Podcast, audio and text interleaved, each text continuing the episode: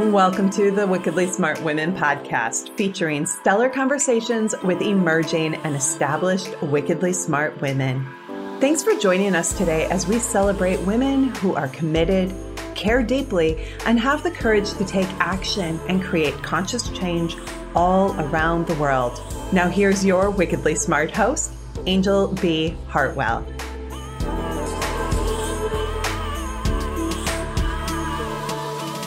Welcome to another episode of the Wickedly Smart Women podcast, where we celebrate wickedly smart women and provide our listeners with a wealth of wisdom, along with immediately actionable steps to be smarter, spunkier, and more successful in their impact and their leadership.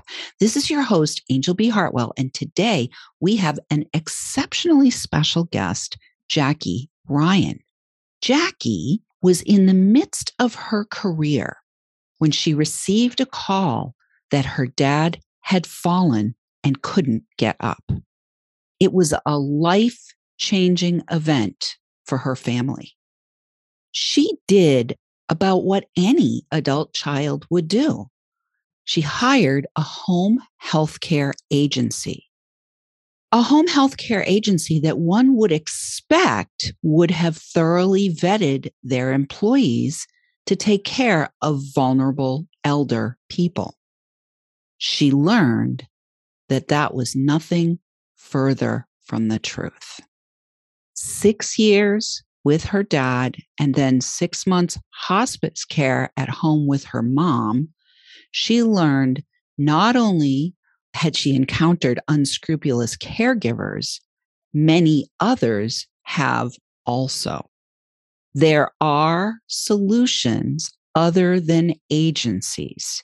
And Jackie has written a book all about this, and we're going to talk about that today. So thank you so much for being here, Jackie. Welcome to the show. Thank you, Angel. Yeah, I think you and I met at the National Publicity Summit. Uh, so we want to give a shout out to those folks. And Jackie, I want to start our conversation today with the question of we all know that our our elders are going to get elder, right? But oftentimes we don't want to think about that.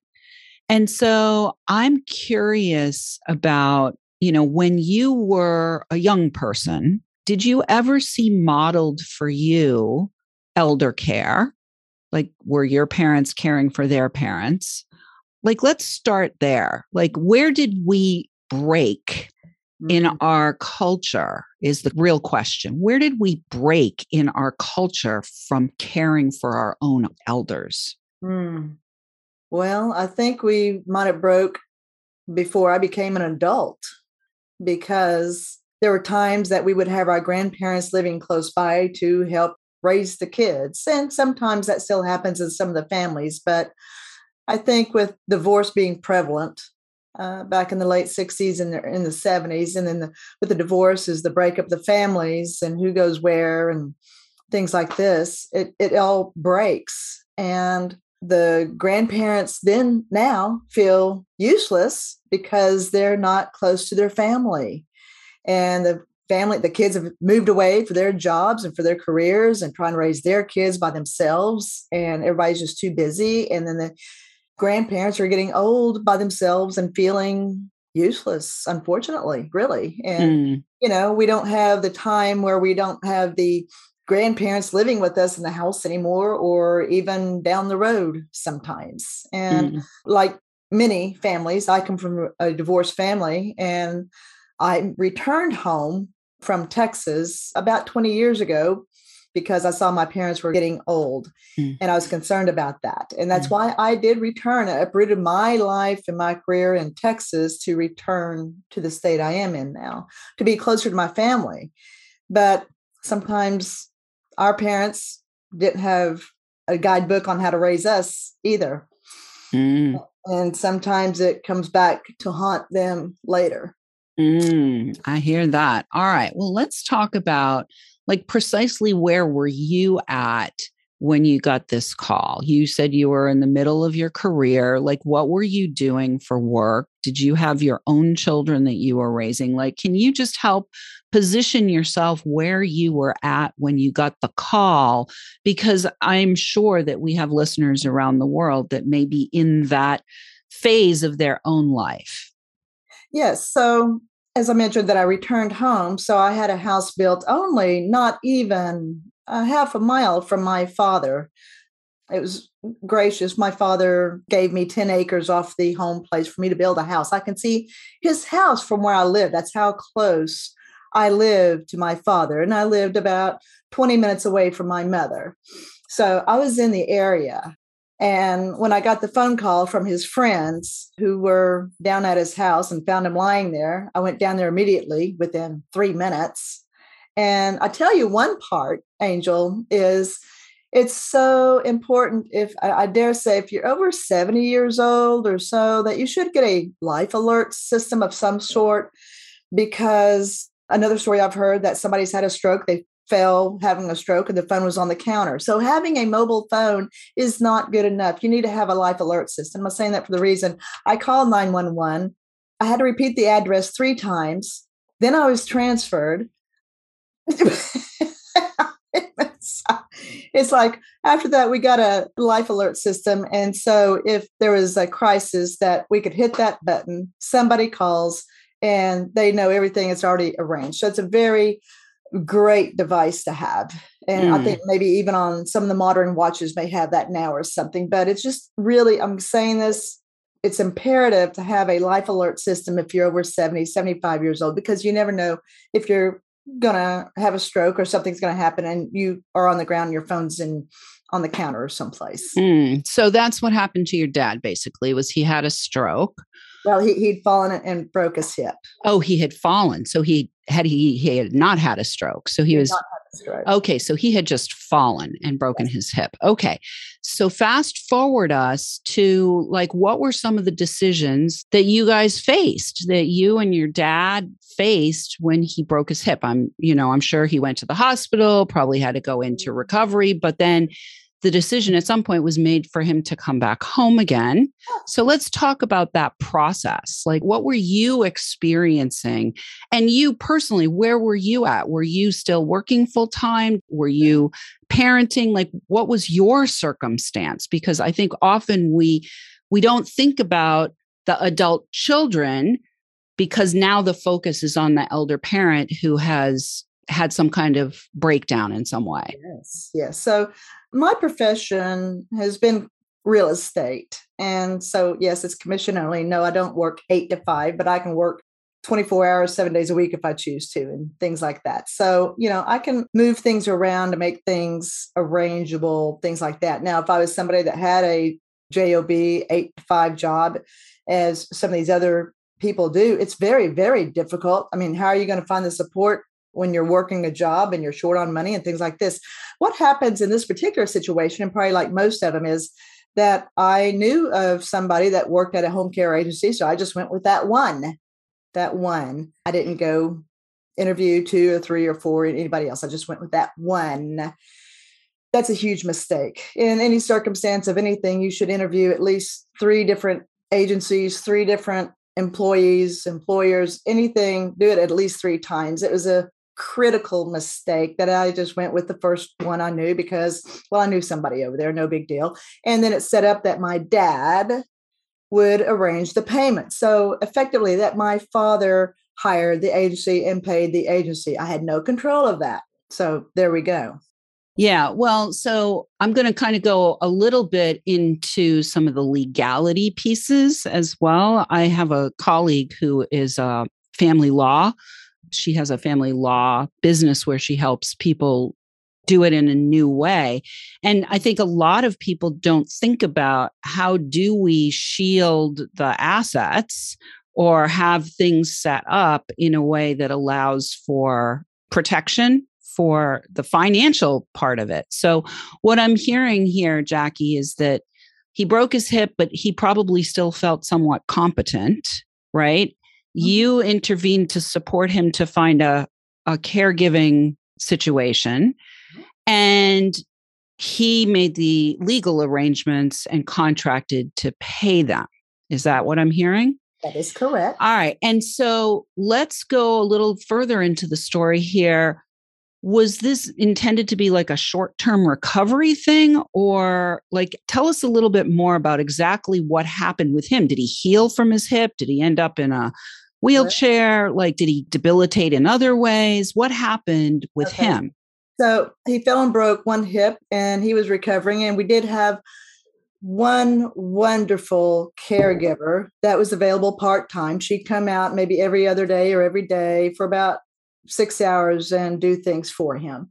And we were probably lulled into this wonderful situation because Mary was such a wonderful caregiver. And we'd encountered each other earlier at a church before, years before or something. So it was wonderful. But then he fell and broke his other hip six months later. So then we go into full time care. And furthermore, is that's when we need more than one person. We need at least three people. And then so yes, through the agency, we're trying to find people. And and as I say, one, we got to find somebody that's going to show up. Hmm. Two, show up on time.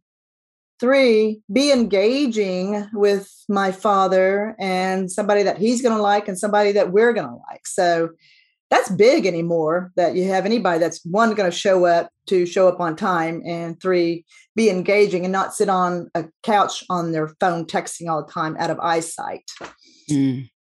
big yeah really big so let's talk a little bit more what happened what ended up happening after he broke his other hip so we went through a string of different caregivers, and then Mary stayed on for a little bit. And then another lady came in. Mm, we call her Claire. And Claire, yes, showed up, showed up on time, very engaging, had a great smile. We liked her. My dad liked her. And here we go. And I thought that I'd made a new best friend because she cared about my dad and she was texting me and let me know how he ate or how his mood was that day and everything. And it's like, I finally found somebody through the agency that's going to take care of my dad. And we worked cattle together and we did things together. She'd invite me to go to dinner with dad and her and things. So I thought it was fantastic until it was probably about six months or so later. I found a receipt on the counter for $900 for tires and my dad's truck didn't need tires and her car had new tires so the critical mistake i we made as a family because we were so excited about claire mm. that we called dad and claire into a family meeting and she whined and it was just alone and i'm sorry and dad was apologetic basically that he got caught we didn't let the agency know uh-huh we should have just had her fired. Boom. That would have been it. But what happened is they went more underground after that and less yeah. communication and more secretive and slipping money to her and taking care of her grandkids camps and taking care of her car or paying off her mortgage wow okay well we're going to go to the break already. We're already at the break, but listeners, we want you to hear what happened here. And uh, when we come back from the break, we're going to let you know how to find out uh, more about this story and about the book that Jackie has written about it. But right now, we are going to break. Wickedly Smart Women, we need your help if you're enjoying this show and want us to stay on the air. Please consider making a donation at www.wickedlysmartwomen.com. We'd also like to ask you to share with your lovely lady friends who you think might benefit from our content, especially if they're in Wyoming. I am on a mission to get a download in Wyoming, even though we're downloading in 95 countries. And one of our episodes just ranked at number two in entrepreneurship in the Bahamas. Uh, and we're ranking at 34 countries. Wyoming is still naked in my in my map. So please share with your lovely lady friends who you think might benefit from our content in Wyoming. I want to thank all of our listeners who are downloading all over the world, rating and reviewing. And we want to shout out this week to our listeners in Arkansas, where Jackie is, as well as to our listeners in, we'll just do the A's, Argentina and Australia. And we will be right back with Jackie Ryan.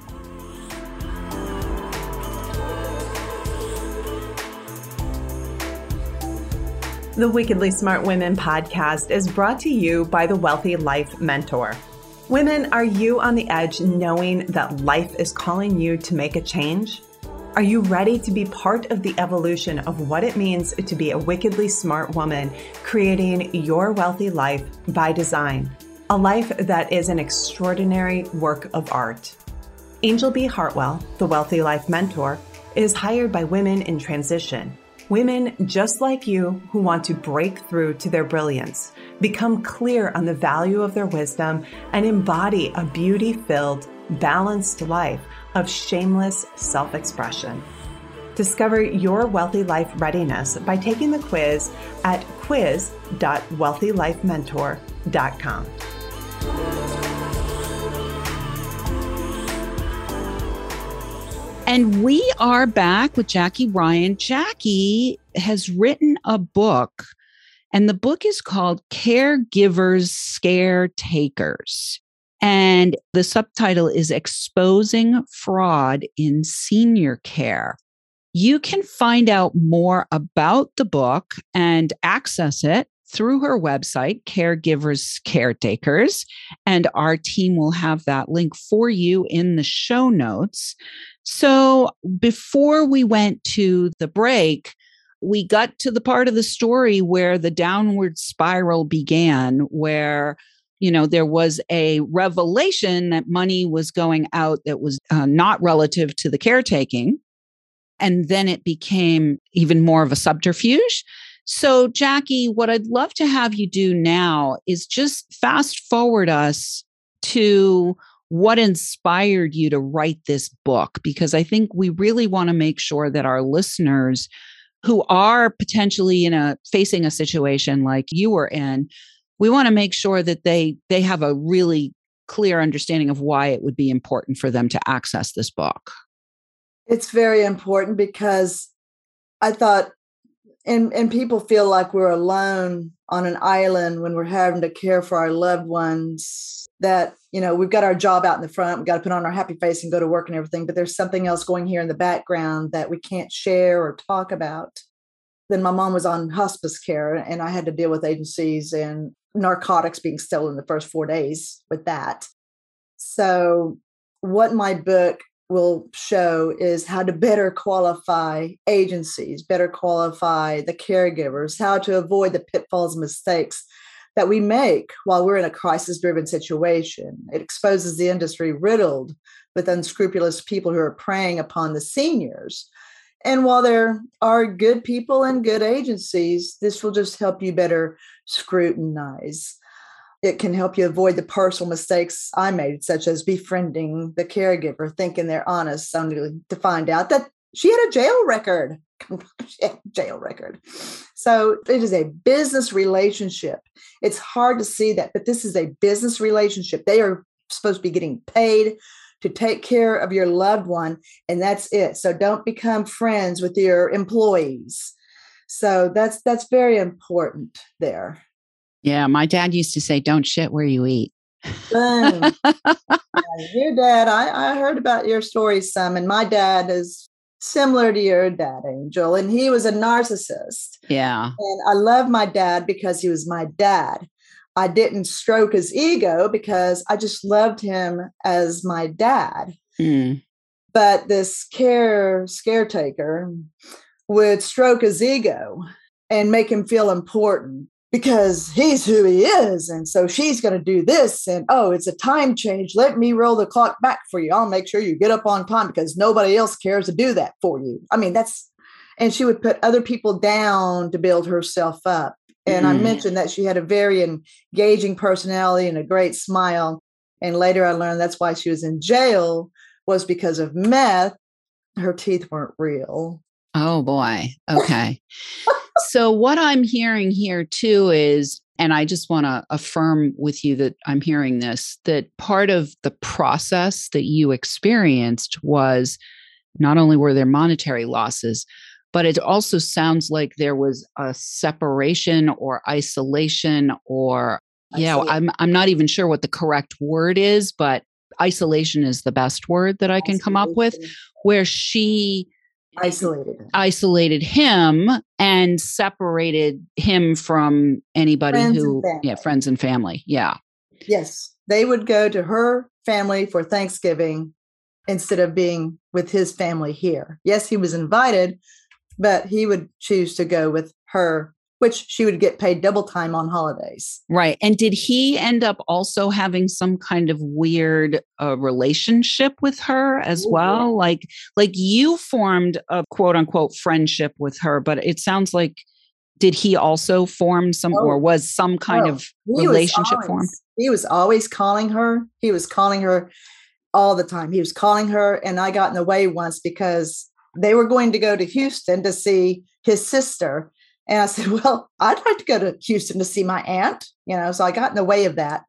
And then he got really upset that I got in the way of it and was calling Claire at 4 a.m. in the morning and stuff. And he was horrible, horrible to me, horrible on the trip. Hmm, And because he wanted her with him and not me he hmm. always wanted she would go take him fishing. He loved to go fishing. So she would take him to a place two hours away to go fishing. She would have that quality time with him where i could not and did not.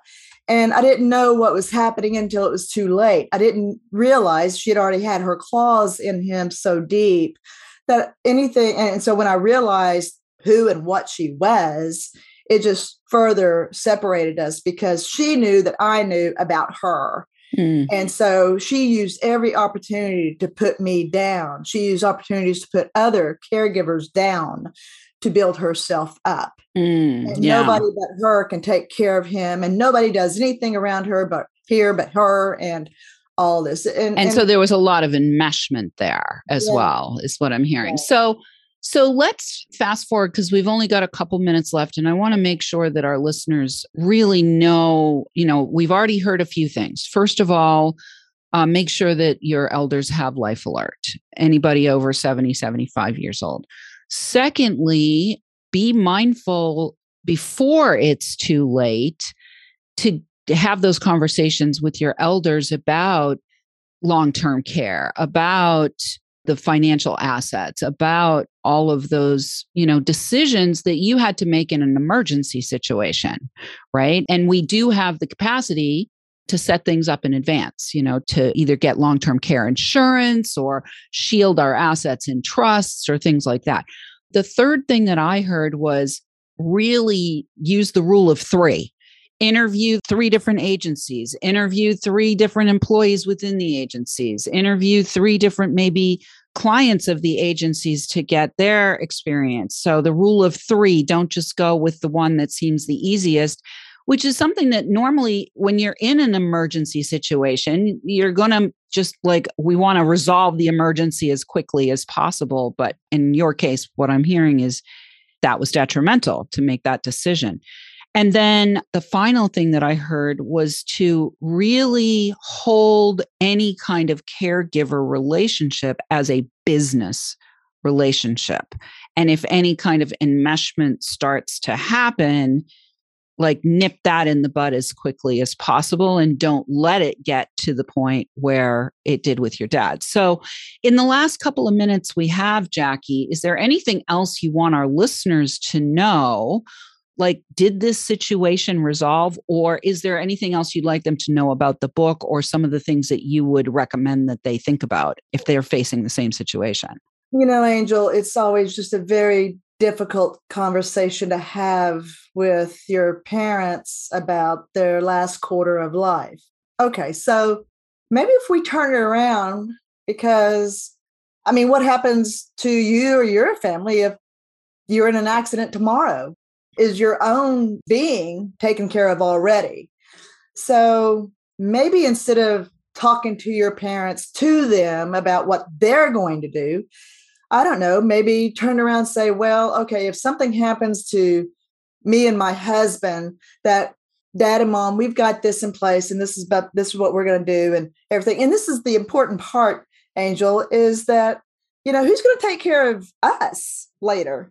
Is the question. And part of it is are these employees, these caregivers, are they fingerprinted? Are they background checked? Are they drug tested?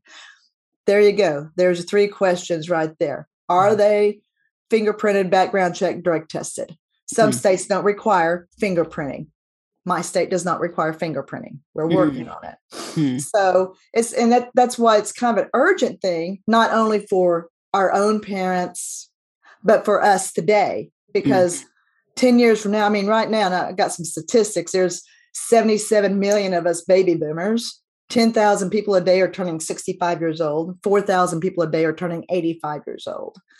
I'm a baby boomer, like most of us are. And okay, not only are you taking care of your parents, who's going to be taking care of you five or 10 years from now? And this is why it's so important to me and to everybody because it's not just about your parents, it's about you as well. Are mm. you going to be prepared? Who's going to take care of you when you're lying there with a broken hip or something's happened? Yeah. Well, put the oxygen mask on you first. What I really loved about that piece, too, Jackie, is that what I heard there is not only the invitation to be self responsible, but also the invitation to model for your parents what is self responsibility in a way where it's not like you are trying to take power from them, but you're opening up the doorways for those conversations that may not have been had. So, all right. Well, I highly encourage you, listeners, wherever you're at on this journey, and we have a good, massive segment of our audience is right in that uh, zone of either you know you're getting ready to do elder care for your elders or you may be approaching that time where you're facing your last quarter of life so, you know most of our our listeners are probably more in the place where they are looking at taking care of their elders. So we definitely want to encourage you to reach out to Jackie at caregiverscaretakers.com, which we'll have that for you in the show notes. And listeners, we do love feedback. I really was impressed with Jackie's willingness to take her trash and turn it into treasure for you when I met her. And that's why I invited her to be here on the show. So uh, we definitely want feedback about this episode. Please let us know what you thought of the show by calling into our listener line. We'll have that for you in the show notes, or you can send in questions or guest suggestions to listeners at wickedlysmartwomen.com. We might even give you a shout out on the show. Thanks for tuning in. Keep your ears open and remember, you are a wonderful woman. Thanks for tuning in, downloading, and listening. Be sure to rate and review Wickedly Smart Women on Apple Podcasts and share with other women who can benefit from today's episode. Wickedly Smart Women is the premier podcast series for informing, activating, and inspiring the leader who carries profound wisdom and knows that now is the time to welcome wealth.